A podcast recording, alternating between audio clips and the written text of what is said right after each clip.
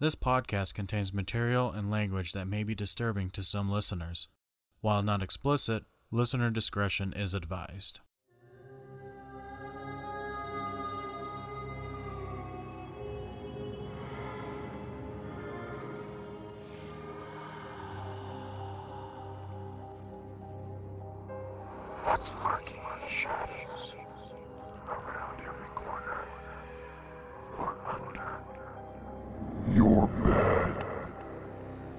David and Shane discuss their random paranormal adventures and stories.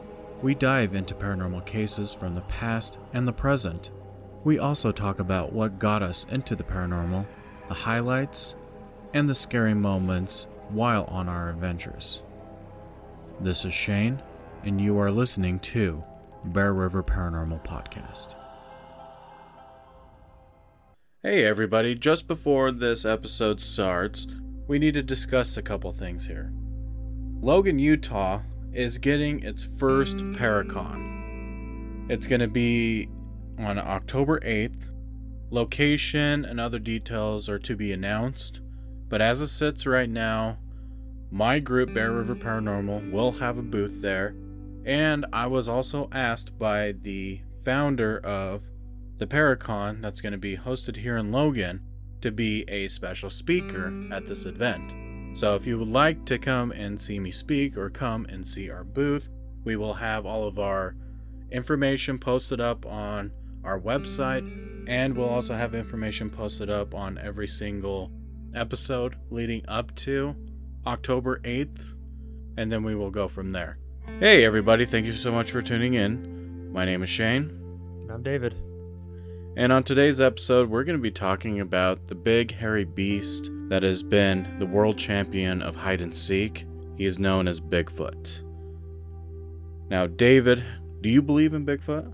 I believe that there is a possibility that any type of cryptic creature out there can potentially exist because there's lots of things out there that we don't even know exist and we discover them all the time. Yeah, So there's a possibility. yeah. There is that possibility. I mean, there's been hundreds of photos floating around Facebook, Google. Everywhere you look, you'll see photos of people posting up pictures of supposed Bigfoot sightings and everything. But without really much concrete evidence, you know, we can only speculate. I know there's been TV shows about Bigfoot. I know there's groups out there that actively hunt for Bigfoot.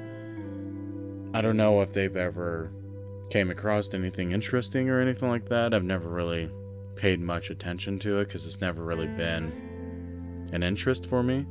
I would like to know if he's real or not, but to actually go out in the middle of the woods and try to hunt for him seems a little sketch to me personally. Yeah, that's the one thing I was I've been thinking about the entire time we've been doing this uh, is to, to eventually do uh, a Bigfoot hunt. But uh, just after doing our latest investigation, uh, where we were out in the middle of nowhere kind of environment, and uh, there was wolves and coyotes and stuff out there in the dark, and I didn't have a gun or any flashlight or anything. I was like, you know, I don't think I want to do this in a wooded environment and hunt a Bigfoot Right. because ghosts ghosts can't really hurt me as bad as a, a creature could if they wanted to knock me across the face. exactly. So I, I decided to maybe hold off on going Bigfoot hunting until I get a massive shotgun. Which that would definitely help out the cause, to be honest with you. Because there's tons of animals that we do know about that will try to F us up. Yeah, exactly. And they always attack in pairs and everything. So, but I mean, I would do it. I'd go. I I would do, but you'd want. I would want a, a decent sized group. For sure, I wouldn't want to do it alone. Because hunting alone is probably. I think most people try to hunt in pairs if they can, at least of twos.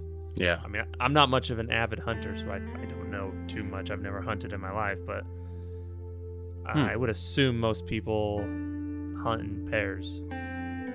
Yeah. Especially if you're just going out and hunting for like deer, elk. Usually you want to bring a few people with you just in case, you know, one for a spotter, you know, they can glass the the mountaintop or or the valley or anything like that, then you have the person that goes down there and runs through the brush to try to stir them up. You know, usually a lot of people go hunting. Usually, it, at the least, there's two people. You know, but most case there's like three or four people that go hunting.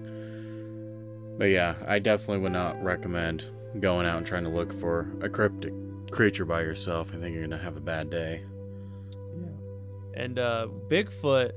So here in Utah, uh, there are Bigfoot sightings, but uh, where you they drop off a lot is you don't get a lot of Bigfoot sightings in the desert areas.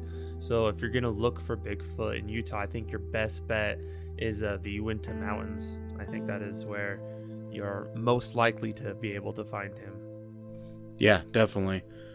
I do know, I think it was like three or four years ago, that one show that's on TV that hunts Bigfoot, they were up Logan Canyon trying to search for it because there's been supposedly sightings of him up Logan Canyon and yonder.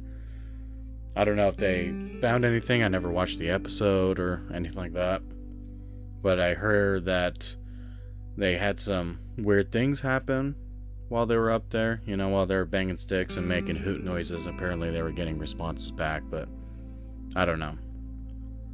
It's not my expertise, but I find it quite interesting because, you know, besides Bigfoot, we, there's also, what, the Yeti, the White Yeti, and then isn't there like another one or something like that over in Europe? Um, so in the Himalayas, there it's, it's either called the Abominable Snowman or the Yeti. It's Yeah. the same thing. Yeah. Um, and that that one's older than than the alleged Bigfoot, but uh, people have supposedly have found bones of this potential race, and then they uh, tried getting it uh, analyzed DNA, like they held on to it, and but eventually, apparently, the people who were gonna do the DNA tests uh, accidentally threw them away because they thought it was stupid to test it. Hmm. Yeah, I love how they did accidentally threw them away. A little ironic, but Yeah, I, am either they te- they test it, and then the government's like, we can't let this get out. We must lose them, or you know, just test it anyways, and then see if it's like a different type of species. Then you could definitely say, no, it's this. So then you Mhm. don't have to have everyone with the conspiracy theories wondering why you threw away or accidentally lost uh, something because you thought it was stupid. Yeah, exactly. And it, it it's I would say it, it's about the same par for the course as aliens too, because you know they don't want the public to know that there's aliens out there. That's why they cover it up as well. So I could definitely see that happening. I swear there's like a, I swear there's a third one because there's Bigfoot over here, then there's the Yeti, the abominable snowman over there in the Alps or Andes or wherever. Isn't there one like up in Russia or in that area? Thought there was.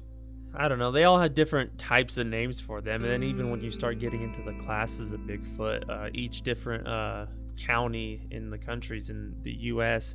they have different names for them. You know, you have like the, Mhm. the skunk ape down in Florida. Um, you have uh, what's the other ones? There's there's different types of names that they end up having for them. It's like the Yahoo, for instance, because it makes a noise that sounds like it's saying Yahoo. Um, they all have different types of names, even though they're te- potentially the same species. But I guess there's different types of monkeys, and they have different names and they categories, and they look different. So it's kind of like the same thing there, Mhm. because the you hear about uh, rival Sasquatches like fighting each other and stuff Yeah. but primarily where I feel like the most chances of Bigfoot to be at because I don't really hear too many reports in like Idaho, Colorado, Wyoming. I mean, there's there is some, but I don't feel like there's a lot. But uh, the Appalachian Mountains uh, back back east, uh, I feel like are the most likely places that you'll probably find find Bigfoot because I think the environment's set up, I think, perfectly for the Bigfoots to thrive in the heavily forested areas. And can't remember how long ago it was, but I think it was like five or six years ago. Do you remember seeing that video floating around Facebook of that Bigfoot caught in like on on a uh, drone, and it was up in Idaho area. I think it was like in Downey or Inkom or somewhere around that area.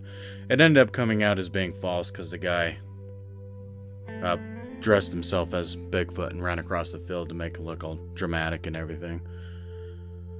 But there's there's a lot of fake video and pictures that are flown around Facebook that everybody has altered and everything. But I did uh, take a look at that. So they call him Sasquatch over there in Europe. So we call them Bigfoot or Sasquatch over there, but they're called Sasquatch over there. So I think there's only like really like two. Yeah, like I said, we have many different names for them. Yeah. And then even here, once we do have a name for them, uh, more advanced people start uh, categorizing them in specific names for them Yeah. based on their habits and traits and stuff, just like any animal we would name. Mm-hmm. But no, I, I if it was five or six years ago, I, I wouldn't have seen it because I've barely been on the team for five years, so I haven't been that into knowing that stuff and keeping up with that stuff Yeah. prior to, to doing this. Yeah. I just didn't know if you saw it floating around Facebook or whatever. I heard it got like a shit ton of views before it was finally deemed as fake. Well, that's kind of the biggest thing I'd be worried about, honestly. Uh, dress uh, dressing up as a Bigfoot uh, without people knowing is just worried about getting shot. Right? Because a lot of people, they see something furry and run, it's a shoot first, ask questions later type of thing. Yeah, especially around these parts. Not so much around like the coastal cities and everything, but you get out here into the mountainous regions where a lot of people are avid hunters. And so, you know, people have guns out here. And it's not uncommon to shoot off deadly prey, especially if it's attacking your cattle or any of your livestock or anything like that. So, if a seven foot tall Bigfoot was running across the yard, startles the homeowner. Of course, the home homeowner is going to run after it with a gun, trying to kill it or whatever. Which I could definitely see that around here. I think that's why it, Bigfoot tends to just stay up in the mountains. They just try to get away from civilization as much as possible, and doesn't help that civilization is booming and expanding every year. So their areas of hideouts are slowly dwindling away to the point where who knows, maybe in a hundred years we'll be able to discover that Bigfoot is actually truly real. You know? Yeah. The only thing that I can't imagine, because I know they're elusive, but out of all the people that do go hunting in the world at any given time, especially during hunting season, I can't imagine no one hasn't actually either accidentally shot or killed a Bigfoot and been able to present any type of evidence about of it. You know? Because like the foot thing, anyone can replicate a foot, do a foot, print, whatever, do all that stuff. So Mhm. that's that's in the minimal category of, of believing the truth and uh, I mean the signs of Bigfoot that you see around is uh, you'll see uh, broken limbs up high because Mhm. some say that because as a human when you track uh, and you're uh, doing a path and you're trying to make sure you're marking so you know you've been there before or not you, you take a branch that looks perfectly normal and you break the end so it's kind of hanging down Mhm. that's what most uh, trackers like to do. So Mhm. Bigfoots kind of do the same thing, but they'll do it up high, obviously. Um, you'll the tree knocks. That's a very big thing that people uh, say they hear and they do as a, like a calling. Mhm. Um, and then some people believe that the tree knock, uh, it's a warning. So you'll have a like a watcher, a person like standing guard, Bigfoot wise, and they'll when someone's coming, they'll do a knock, and then that tells the rest of the the, the group, the herd, whatever you want to call a family of Bigfoots, Mhm. uh, to be on guard or hide or to run away when they hear that tree knock, and that's like a form of communication without having to make like like noises to each other. yeah. But um, so you got the tree knocks, and then the other one is the trees, like perfectly trees that have been ripped up and placed back in the ground upside down to mark their territory. That's that's a big one. Now, if I saw that one, that one would be a lot harder for me to explain Yeah.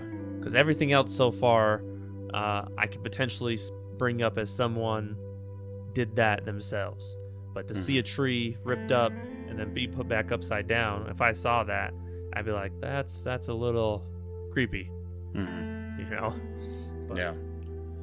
Well, and and and it kind of makes you wonder, like, because you know I'm a big history buff, and not too long ago, back on April 22nd on the Bear River Paranormal page, I posted up about this particular Paiute Indian's um, corpse that corpse picture and everything and there's two white people next to this uh, being you know this this uh, native american that's like eight feet tall.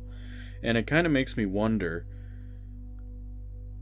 because genetics are they're a unique thing you know when two people get together and create a baby both those genetics come together to make a human being.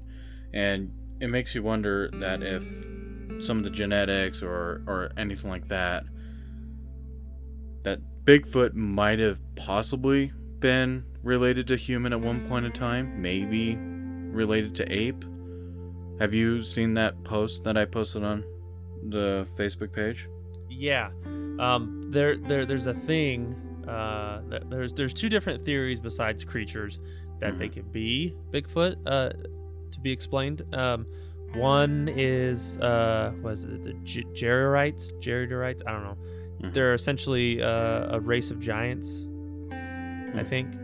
Um, they're they're like a type of human species uh, that existed a long, long while ago, and uh, I believe what's that big museum that's really famous?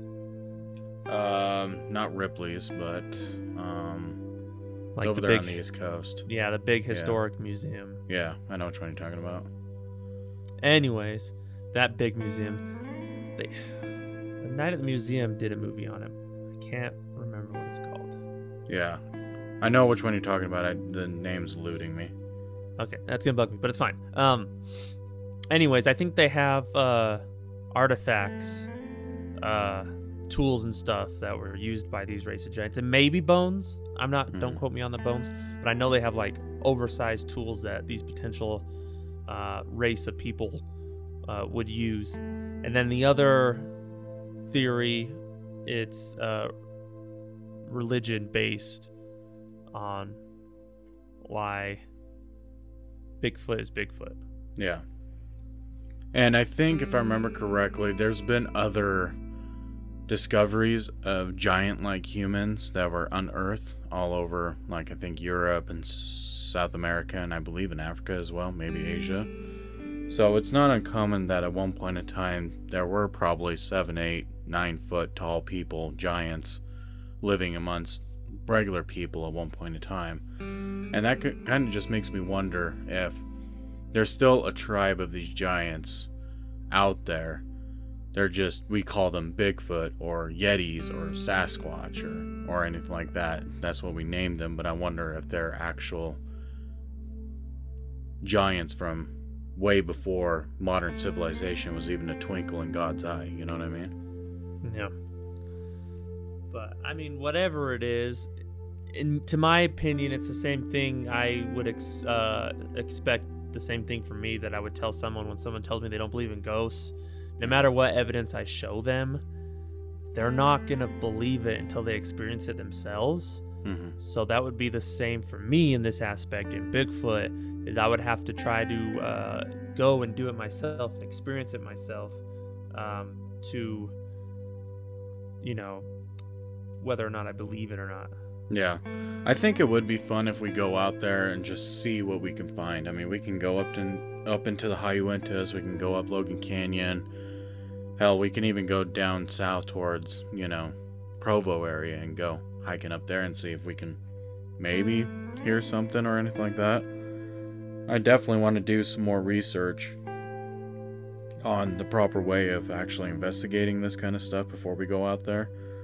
And I think if we can at least have six people come with us, I think that's going to be a big enough group where if anything nefarious were to happen, nothing would happen to us, you know? Right. Yeah. Lots of lots of good good lighting.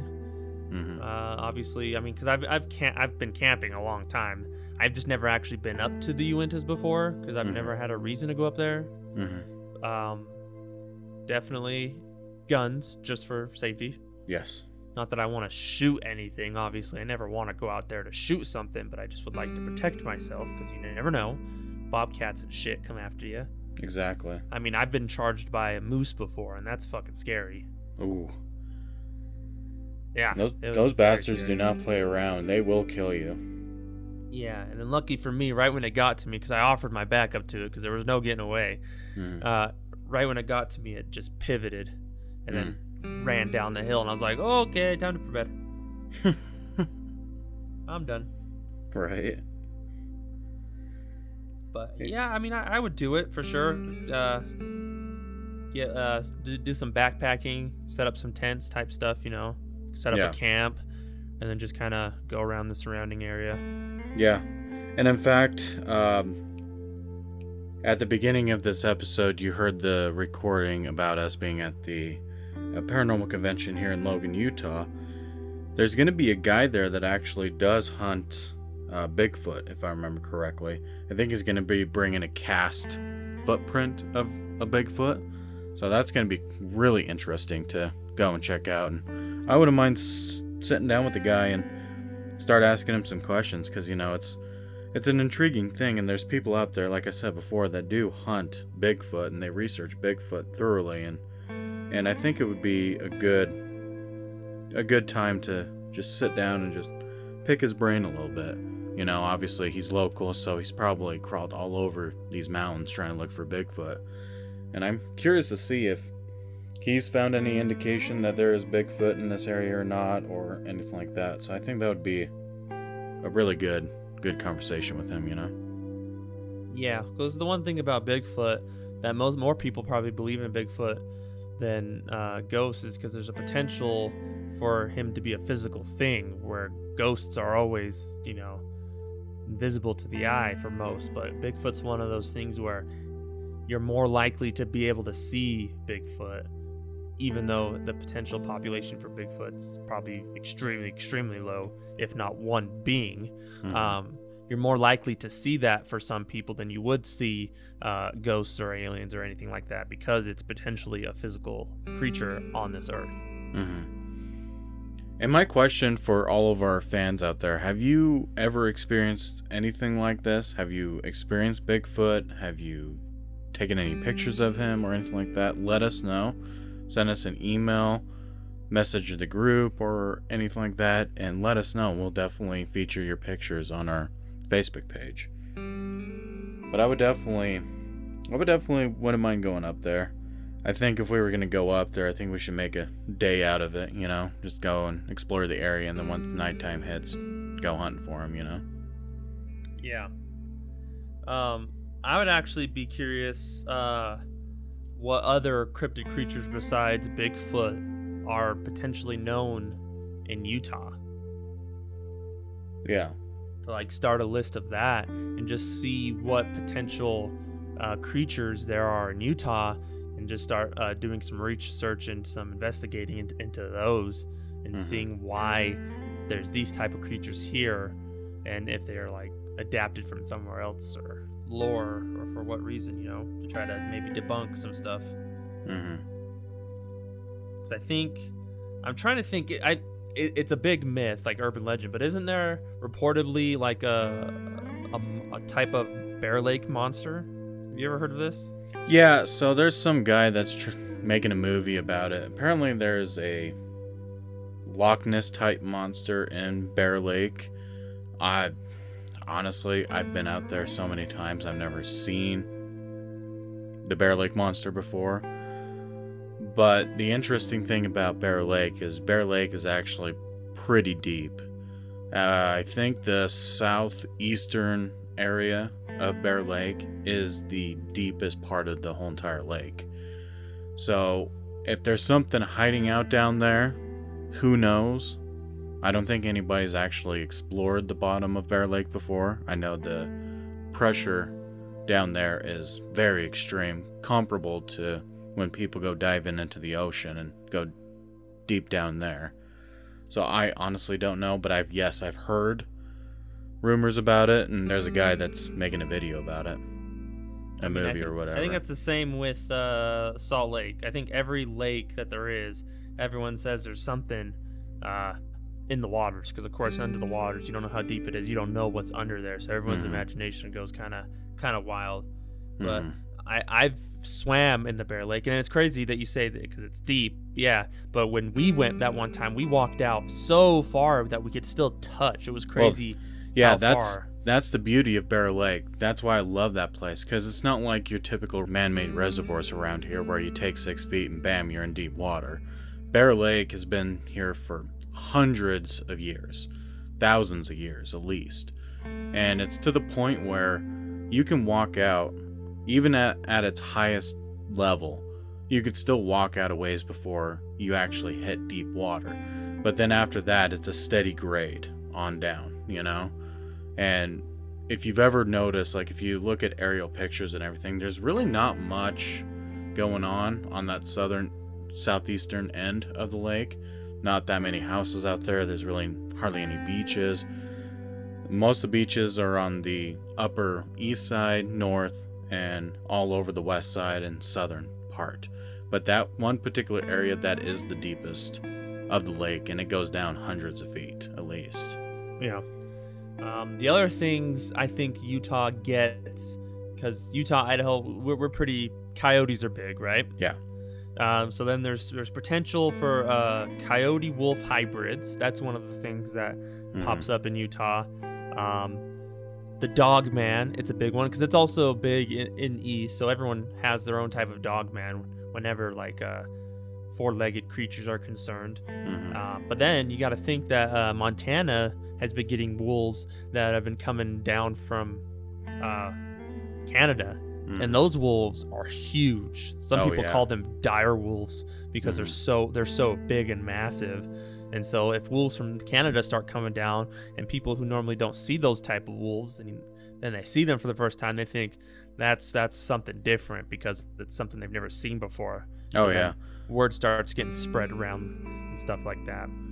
yeah. The farther north you go, the bigger the animals get. I mean, the bears get bigger, the wolves get bigger, the the moose get, get bigger, uh, the elk and the deer get bigger. Everything is bigger up there. I swear to God.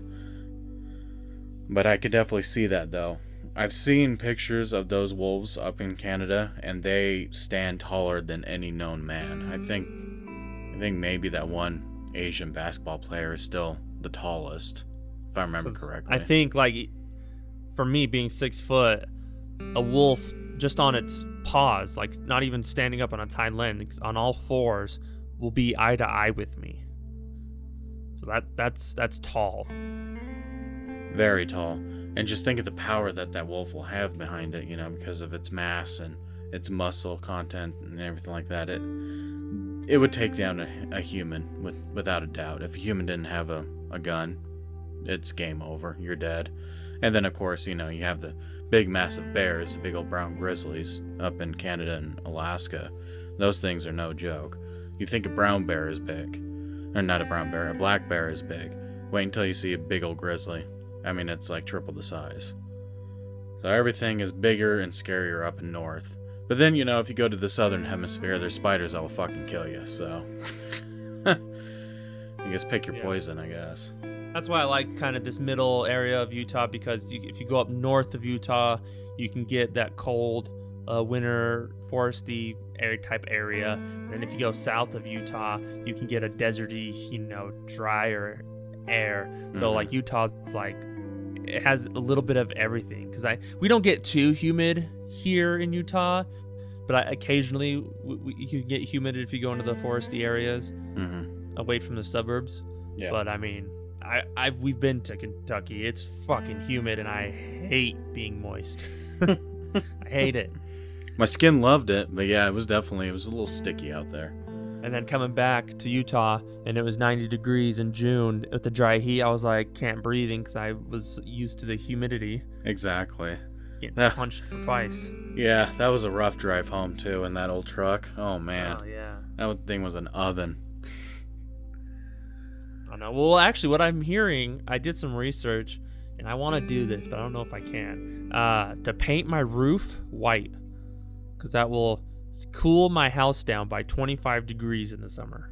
I don't doubt that because there's been studies done where they've painted a road completely white Yeah, because and it has dropped the sun. temperature in the area by a few degrees. Yeah, which is weird that we still do black asphalt because black absorbs the heat. Mhm. So that's that's why we're getting hotter with all this black. And then our roof shingles, they make them black for some reason. Mhm. But white, it, it you know bounces off. It reflects the sun, so it reflects the heat. So I don't understand why we're not doing that. Yeah, you I know? honestly, I think in a hundred years or so, I think it, it push comes to shove. I think a lot of people are gonna start changing like the roofs to white and changing the roads to white and everything. I could see like during the winter, because in certain areas, you, you people don't get winter. You know, up us people up north, we get winter. And with then when that sun hits the black asphalt, it helps melt the ice and melts the snow and everything. It helps clear the roads, so that way the plows aren't constantly running 24 7. So, I mean, it's kind of a toss up, you know. It's do we want white roads so that way the actual temperature of the earth is dropped slightly, you know what I mean? So that way we have a more bearable temperature to deal with? Or do we want the ice to melt faster so that way people travel in the wintertime and it helps promote tra- and and helps with the city workers plowing the roads and everything. So I mean, I guess it's a toss up. Well, I mean, I don't think winter was that bad this year, though. Yeah, we- winter was not that bad this I don't year. think the plows really ran a lot this year. in the higher elevations they did, but uh, Diana went up with her husband up to Monte Cristo like a month and a half ago or so, two months ago, and that road was open when it's usually closed, and there's not that much snow up there. So we really didn't get that much snow this year, unfortunately. I, I don't know. For me, at least my roof, like the roads, I can, whatever, the roads, but my house, you know, when I'm inside, if I can cool it down by 25 degrees and that saves me running, you know, the AC 24 7, like at night. Because, Mhm. like, when we came back from the investigation, I, was, I got home at uh, like 3 in the morning. Mm-hmm. My house was still like 71 degrees, Mm. 72 degrees inside. Mm-hmm. and I was like, the outside temperature is cool, but inside is super hot because all the heat that got trapped during the day is now starting to seep down into my house because the outside's getting cold. Yeah. So I was like, that kind of sucks that I have to run my AC at three o'clock in the morning just to cool the house down a bit. Yeah. That was the same thing with me when I got home. The house was pretty hot, so I didn't even turn on the heater at all. I thought about opening up a window, but I knew if I opened up a window, I'd be woken up at like 8 o'clock in the morning with the neighbors mowing their lawn or whatever, so I wasn't going to chance that. But, But yeah, it's getting- interesting. I, I, I don't know if there's a, a law or rule or something that I couldn't paint my roof white. I don't think so. But I mean, if I just buy a couple gallons of paint, I, I feel like I I might do that. I think it Yeah. might be a good idea. Yeah, it wouldn't be bad.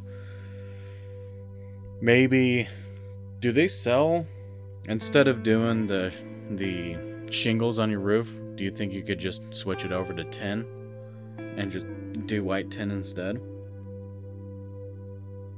I don't think they'd want to do tin because tin would heat up faster. Even if it's white?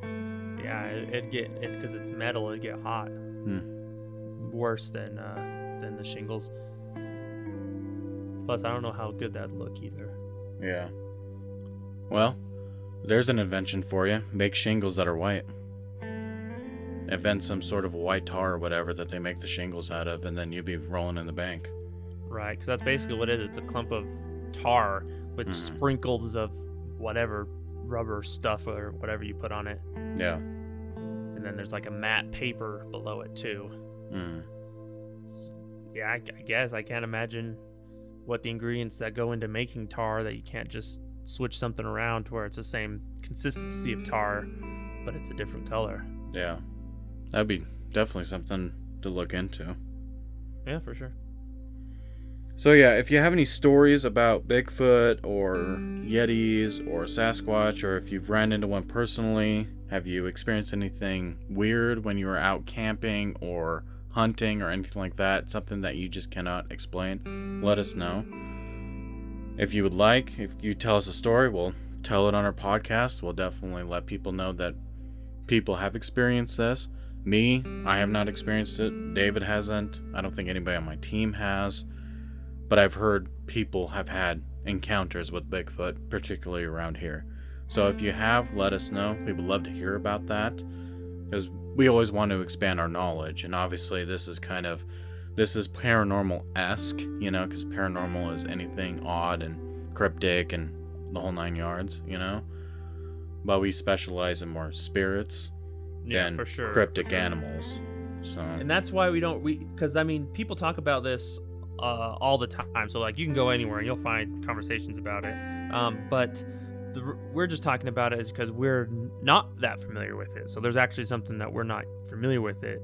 So it, we're talking about it now because there's going to be a potential for us to get more familiar about it. So i mean when we do go on those hunts or whatever and we dive more into the research we, we can come back and tell you what we think after actually experiencing it. But we're just kind of bringing it up and bringing it to our listeners, if you're not aware of it, to your guys' attention, and then just to try to try to stoke a conversation because it's basically us wanting to know more about this. So we're wanting uh, you guys who, if you have experience, to, to share it with us, so then we can try to compile a list and information, so then we can know more going forward.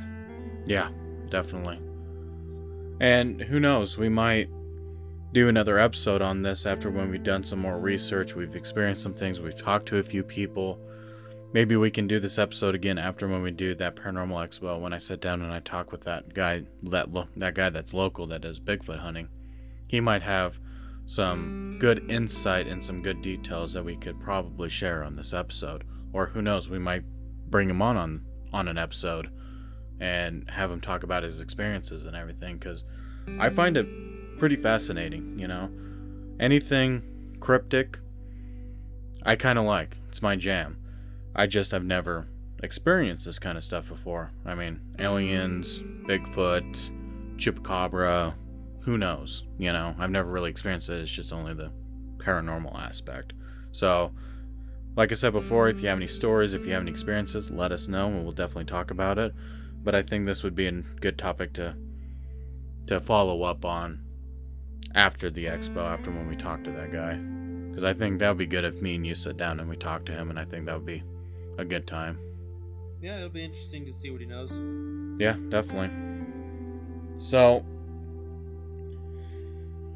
we're going to talk about a few residential cases. Obviously, we're not going to go too in depth on them or anything like that. We had two residential investigations here in Logan, and we had one in Lava Hot Springs. David is very, very intimate with the Lava Hot Springs one, so I'll have him explain what happened on that particular investigation. But for the first Logan investigation, a a lady reached out to us and she was having paranormal issues going on in her house. It was to the point where it was scaring her. She was currently separated from her husband, so it was only her and the kids in the house and he was working on the road, so he'd be gone for weeks at a time, and then he'd only be home for a few days, and you know, and then he would be back to work again. So they still lived in the same household. They just, you know, he lived downstairs, she lived upstairs, but they were having issues in their house, particularly in the basement area. We went over there, we investigated, we found some ne- nefarious things going on. We've cleansed it. The first time, Everything went well until she decided to go on the Logan paranormal tour and she d- brought something home. So we had to go back over there again and redo the cleansing, check her out, and then educate her and tell her, mm. hey, you can't be doing this kind of stuff, you know? We literally were just here a few weeks ago and then you went on a paranormal investigation tour and then you brought something home. You can't really be doing this right now. So she finally understood and all was copacetic. And then she ended up selling the house and moving to Tennessee. And now they're living happily over there. They come over and visit every once in a while. Think I saw her last year or the year before. They did a big birthday party over in Bear Lake. It was a great time. But I was happy to get them taken care of and everything. The other Logan Residential that we had, there were reports of footsteps, knocks, talking, stuff like that. It was a house that was rented out with, by a bunch of young girls. We went in there. We did find some things, some nefarious things. The biggest thing that we found was a Ouija board, and it's been used. And at that time, that's when I decided to just shut the investigation down. And this particular residential investigation that we did, this was before we were doing cleansings. The first one that I talked about, we were just starting to to offer cleansings. This other one, this was a couple months before we started doing cleansings. So we didn't cleanse the house or anything. Once we saw the Ouija board, we basically called it quits. We let the homeowner know, hey, as per what we talked about, you said that you didn't have anything nefarious in your house. Well, we just found this Ouija board that was on the list. Unfortunately, we're going to have to wrap up this investigation because I don't feel safe in your house with this particular Ouija board. Reviewed everything, we did find evidence there, and I basically, I, if I remember correctly, I referred him to another team for the cleansing, and I don't know what ended up happening with that. Which well, was it's good that you did that because that was a while ago, and we didn't. You didn't have this. guy wasn't there for that that second one. no, Um, but you, it's good that you did that because we didn't really have the skills that we do now to have been able to deal with that. Mhm. And that's a good piece of advice for anyone who's doing this that if you can't handle something, you got to walk away and you got to let someone else do it because if you don't know what you're doing, you're only going to make things worse. So, exactly. you know that I think that was the right step and the right move to do that.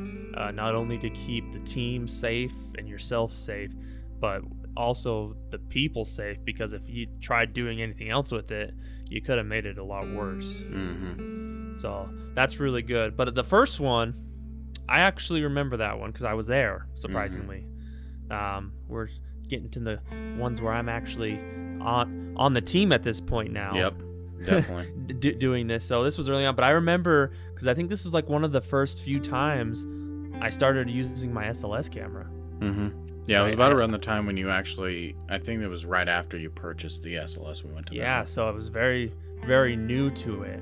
But I do remember uh, a, a lot with, with that, uh, with, with the closet. You know, there was the creeper that hanged out in the closet, and I remember uh, mapping it with, with the SLS camera, and then Mhm. walking into that closet. You can just feel uh, that something just did not want you in there. It was like hovering around you, like all staticky feeling around you. Mhm. So I remember that for sure. And then uh, one of the biggest things uh, that we, we had to, t- tell her was uh, uh, before I think before we showed up, she said she was uh, she was drinking and like she offered us a drink, you know, as, as a friendly thing. Mhm. But we had to tell her like, yeah, well, we're here now, and when we're investigating, well, we're gonna want you to stop drinking because alcohol, which we don't, I mean, we aren't against alcohol. We, we like it. Yeah. Uh, but when it comes to spirituality, alcohol does not mix Mhm. because it lowers your defenses when you do drink excessively or you know do do drugs of that sort.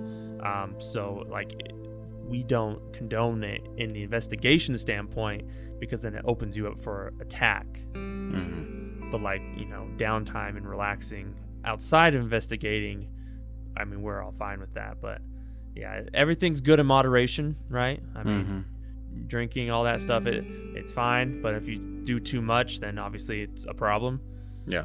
so it, that was one of the things that we were like all right well we got to stop now because we're investigating so and, and she she was very susceptible to it she understood Mhm. she she just kind of just doing it like you said because going through a hard time and then dealing with the spirit and stuff uh, kind of affects you know sleeping and stuff because actually if i remember correctly too um, when we went to help uh, she said she had to sleep with the lights on because she could not sleep. And then, because she was, you know, in the room with us as we were investigating, and it was all that. But I think after we were done, like the following couple days, she said she was able to actually sleep uh, with the lights off. Yeah. And to And- me, first doing this, when I heard that, I was like, because I was still very new to this, and I didn't know if this was real or not. Like, you know, I was very, very, very skeptical. I'm still skeptical, but I know more now. And with my feels, I can kind of tell. But I still like to stay skeptical. But in that moment, it was one of those times where I was like, you know, whether this is real or not, ghosts or whatever, we literally just helped a person be able to sleep in their own home. Mhm. That to me was very rewarding yeah. because if even if spirits didn't exist and they weren't affecting her, we made her believe that she could be safe and relaxed in her own home. So I, I really like that, and that's what kind of propelled me forward into this to keep on doing this because we were we were helping people. Yeah, and that and that's part of my passion. You know, it's helping these people out be comfortable in their homes. That's what drives me to want to do this kind of stuff. And she's a prime example of we came in, we figured out the problem, we resolved it, and now she's comfortable in her house again. Unfortunately, she did slip up, and we had to go back over there again. But accidents happen. It's fine. As long as it's not a reoccurring issue, which it ended up not being a reoccurring issue for the future. And as far as I'm aware, she's doing great over there in Tennessee. She's absolutely loving it over there, and I don't blame her. If anybody can get out of this state and enjoy other states, particularly with more beautiful surroundings, I would definitely recommend it. Because I, me personally, I wouldn't mind living in Kentucky or Tennessee. I think, I think those would be the two states I would live in. It'd be cheaper than Utah, technically. Yeah, yeah, exactly. Now, this last case that we're going to talk about, spoiler alert, David broke. Did you break your ankle or did you roll your ankle when you were there? Yes. So this is a dark day for me. Yes, it was. Um, I did. I broke my ankle. Uh, it was on the growth plate. There was a crack uh, going up the, the growth plate uh, in the X-ray. So, uh, still very new to this, right? Um, and you'll be surprised that I Spirit did not break my ankle. Um, eh, we were kind of doing an inside-outside thing, Mhm. and uh, it's on it's on the side of the mountain, but then there's like their backyard, and then it steeps down a 45 degree angle grass hill slope, and then it flattens back out again. Mm-hmm. And uh, it, I was going up and down it actually all day, and it was fine. And traction was good. I knew what I was doing. But when it got dark, things got a little dewy on the grass, so it was a Mm. little wet. So I was going down it again to get my equipment before we even started investigating, and then I just slipped, and then I went, and then my foot I instantly heard a pop, and then I landed uh, face down on the ground. So I instantly knew, like, I fucked up my ankle. So then I grabbed my ankle, and I just kind of tried pushing it back into uh, place. Uh, and then I proceeded to crawl up the hill back to the house. Uh, and I got to the house after crawling uh, for a minute, and then I just see uh, one of our former investigators coming by, and I was like, "Hello, I need help," in a calm voice. And I'm like, "So I just broke my ankle. Um, I can feel myself going into shock right about now, so might want to go get some help." And then you guys came out, picked me up, and walked me into into the room and put me on the couch. And I was like, "Yeah, I'm done." Um, but at that point, I don't think anyone really knew how bad my ankle was Yeah. and I don't even know if I did too. But uh, so I'm like, well, I'm just gonna sleep here. So I slept on the couch while you all investigated. So I didn't even get to investigate that night. Mm-hmm. Um, and then the next morning, so I don't. At this point, you can tell me uh, what you guys got, and then I'll I'll come back to to what Yeah. happened with me some more. Yeah, so we were reached out by this wonderful uh, lady and her husband over in Lava Hot Springs, and they live on a piece of property that Native Americans used to to to roam on. They settled it the whole nine yards.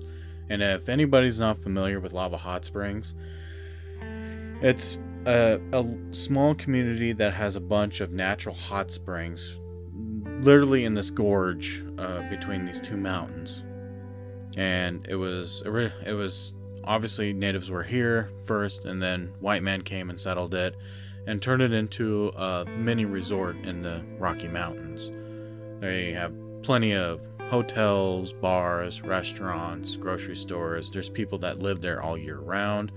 Help people go there all year round because there's there, there's nothing more satisfying than sitting in a hot tub of natural mineral water and just watching the snow just like coming from the sky. You know, it, it's kind of a peaceful solace type feeling. And a lot of people go there to relax, to heal. If we go into the metaphysical properties of it, natural hot mineral water coming from the ground because of volcanic activity happening underneath our feet is causing the water to, to heat up, boil over, and kind of like oh, Old Faithful up in Yellowstone where the super volcano is. So we got invited there. We got up to this property, which wasn't, it was kind of a jaunt up the mountain from Lava Hot Springs. It wasn't really that bad, but we got up there pretty early. They requested us to come up there and and check out the area before it got dark. So we went up there and they actually had this kick-ass swing that spanned it between two different trees, and when you swung on it, I mean, it put you like 20, 30 feet up in the air, back and forth. That was fun. I really wish I could do that again. Um, but the hospitality was great. The house was nice. You know, they they live out in the middle of BFE, so they have taxidermy animals on the walls, antlers. I think they had a. Didn't they have a chandelier made of antler antlers? If I remember correctly yeah, I don't remember too much of what inside their house looked like since I didn't really get to wander around their house that much. Yeah, yeah. But the uh, once nightfall hit, we had all our equipment set up and we started investigating. To be honest with you, we got more activity outside than we did inside. You can definitely tell the spirits of the natives were there and they were curious. I mean, there were, there wasn't anything nefarious there it was more just there was spirits, you know, native spirits there.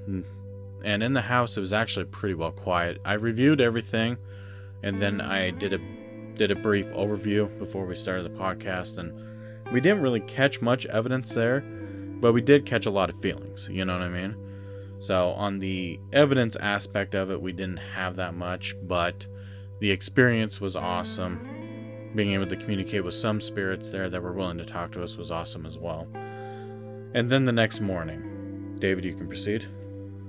Yeah, so I awake. Um, so the one thing about this lady, she she's very interesting character.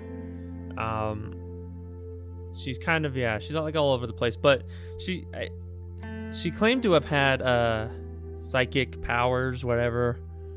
She, she she claimed she was like a type of sensitive, right? Um, and I'm like, okay, that's cool. You know, she's a little wonky and stuff. Um, but so go upstairs. She, they're very nice. They made us breakfast. Mm-hmm. So that that was pretty cool.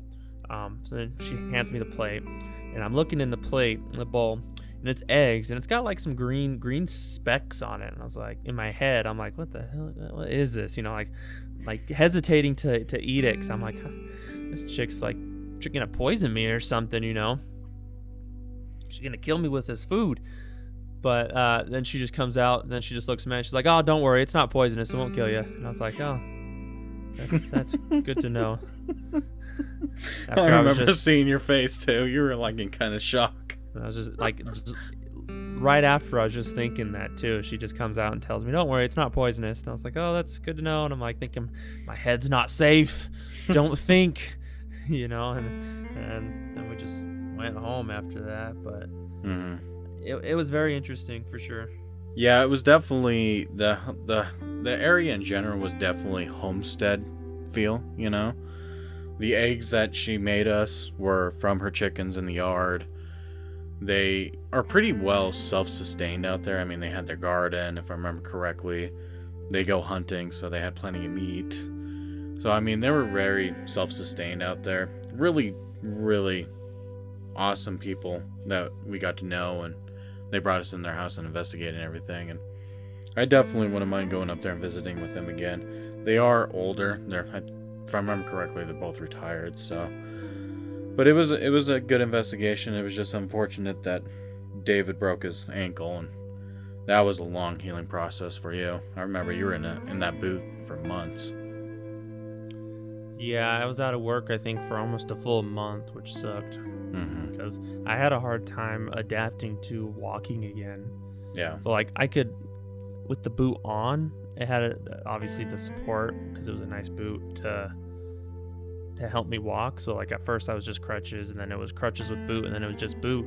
But then I tried walking without the boot, and I just I couldn't put pressure on it, you know. hmm And uh, eventually, what was funny is what helped me walk again was uh, I have uh, these work boots that they're they're high tops and they're pretty thick, too, like sole wise. And then I ended up putting uh, gel soles into them. hmm So I put uh, two layers of socks on, put my feet in the boots, and tied up, uh, you know, the the high waisted, uh, not high waisted, high high top boots, because they they go up past my ankle, you know, high tops do hmm and I just tied those on. And I remember just taking a step, and my work boots are actually what helped me uh, learn to walk again, basically.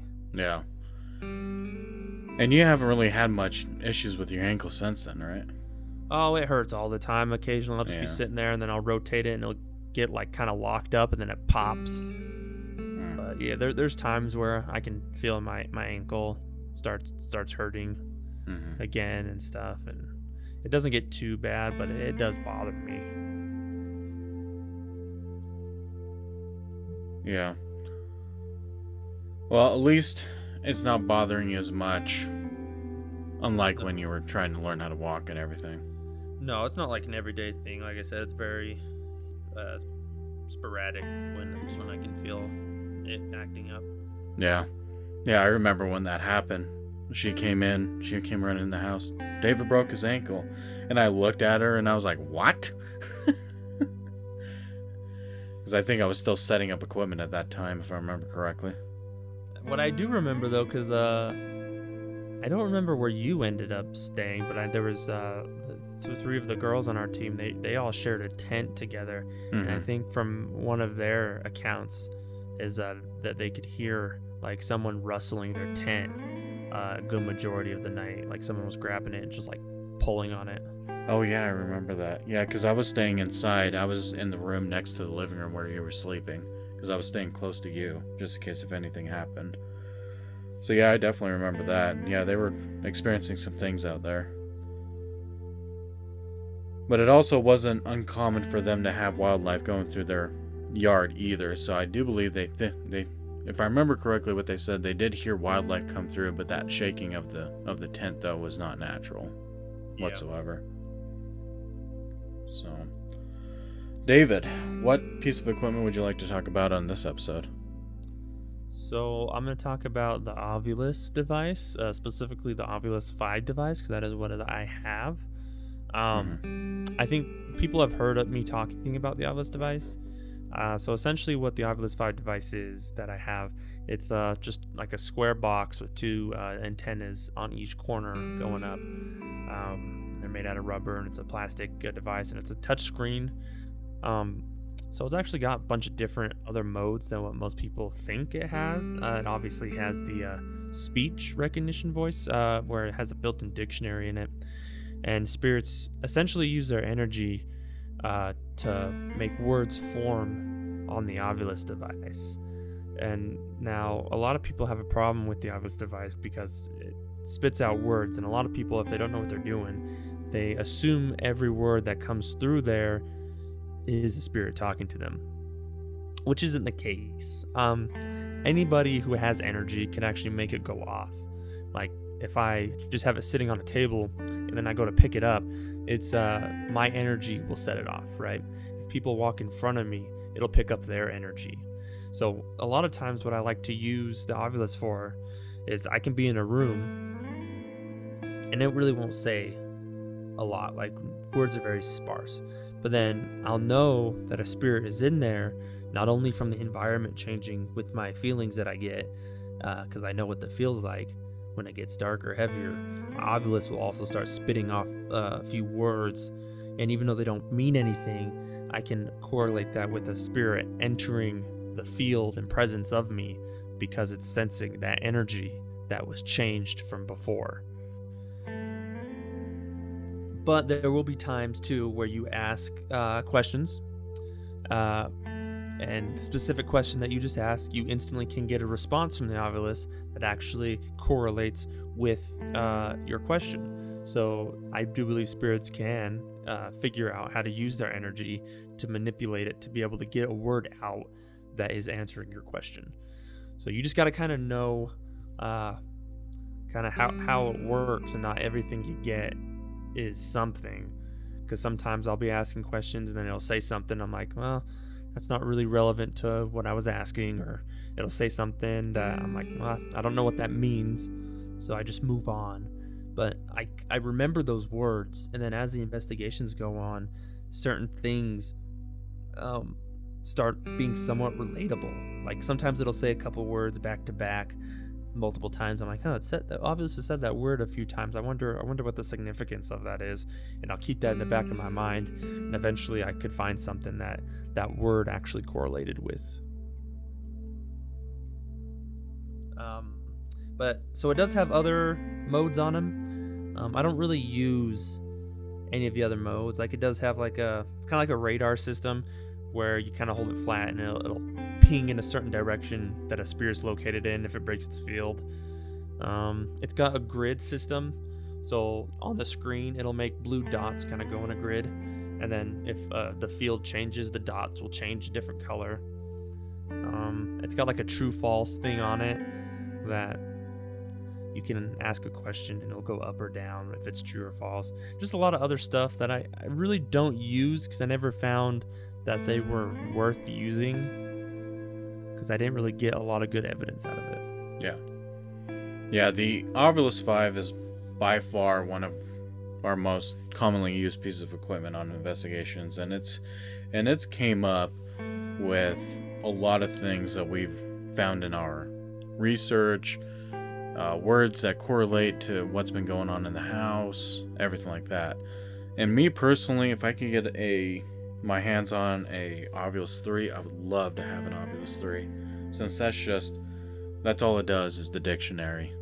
You know, and I would love to play around with it. Unfortunately, you can never find one these days, and when you can find one, they're either broken or way overpriced to the point where it's not even worth it. I just buy a brand new Ovilus 5 and just call it well, good. Because they they just don't make it no more. Mm-hmm. But uh, yeah, and the My Ovilus 5, they have actually come out with, uh, I think, a few different renditions of it. I think there's an Ovilus 5B, 5A, or something like that. Uh, yeah, something modif- like that. They modified it a bit.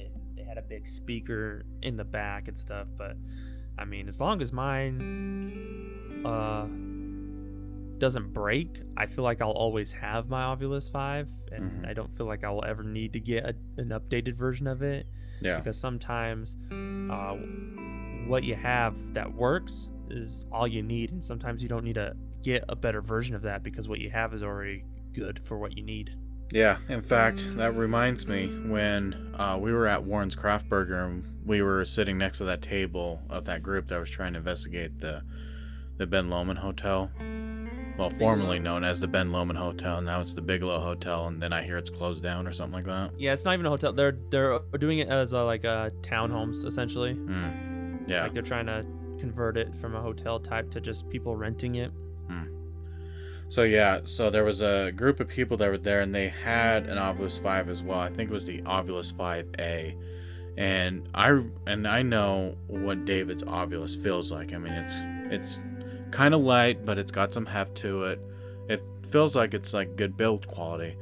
Well, when I was touching this other people's Ovilus Five A, it just felt like it was cheap. You know, it just it felt super light. It felt cheap. It didn't feel like it was the same Ovilus that you have.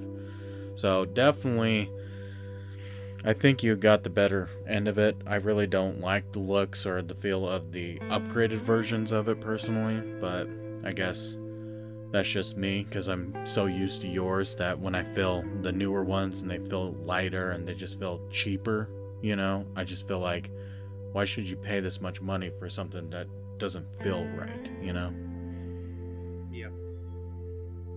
But it's awesome. It's an awesome piece of equipment. In fact, uh, on one of these episodes, we'll be talking about a location called Hobbs Hollow. That Ovilus Five produced some of the best evidence that correlates to all of the research that we did on that particular location. And I remember it to this day because I think it was the most accurate evidence to research ratio that we had on any investigation, to be honest. And part of that is because of your Ovilus 5. If you didn't have that Ovilus 5, I'm sure we probably could have put two and two together with digital recordings and SB7 spirit box sessions, stuff like that. But having your Ovilus there definitely, definitely helped out with the evidence to research ratio that we did for that property. Yeah, that was a good one. Yeah. So I definitely recommend Ovu- the Ovilus 5 to anybody. It's an awesome piece of equipment. It does what it intends to do. The spirits use its energy, speaks to the device, we see the word, we document it, and we see if it correlates with anything. Hell, I think what Friday's Friday night's investigation it definitely said at least three or four words that coincided with the experiences that they were having in that house. Yeah, it was interesting because there was a uh, the certain places where it felt like it was just it was it was spitting out words a lot. So that was very interesting to to to see that. But then in other parts of the house, it was more quieter, but it would occasionally spit out words. So you know it it got a lot of stuff. I think I know wagon was one of them for sure, and uh, there was a wagon that was brought up to the house. I mean, there's very a lot of native ties there. Uh, wed, uh, Mhm. W E D, like wedding. Uh, that that was brought up a few times. Uh, and in fact, too. that was when Rebecca and her husband first got married and they were still living there. So I mean, there was there was a few things that uh, did come up. Um, uh, I think even when you were dealing with uh, uh, the negative type, um, and you you asked what its name was, and I think it did come up and said devil. Uh, Mhm. Not that it, that's what it was actually its name was, but it was just trying to uh, be tough and try to scare us off, type of thing. But Mhm. so I mean, there was some interaction, maybe not uh, direct contact with us, but just uh, its energy in general. My Ovilus was just picking up on stuff. hmm Yeah, and we did baselines on that whole entire house prior to doing the investigation. And if I remember correctly, you said that the average was 0.7 milligauss. Yeah, with my weighted, uh, with the the digital uh, tri-field meter, because that's a little bit different than uh, your standard uh, mel meter. Yeah.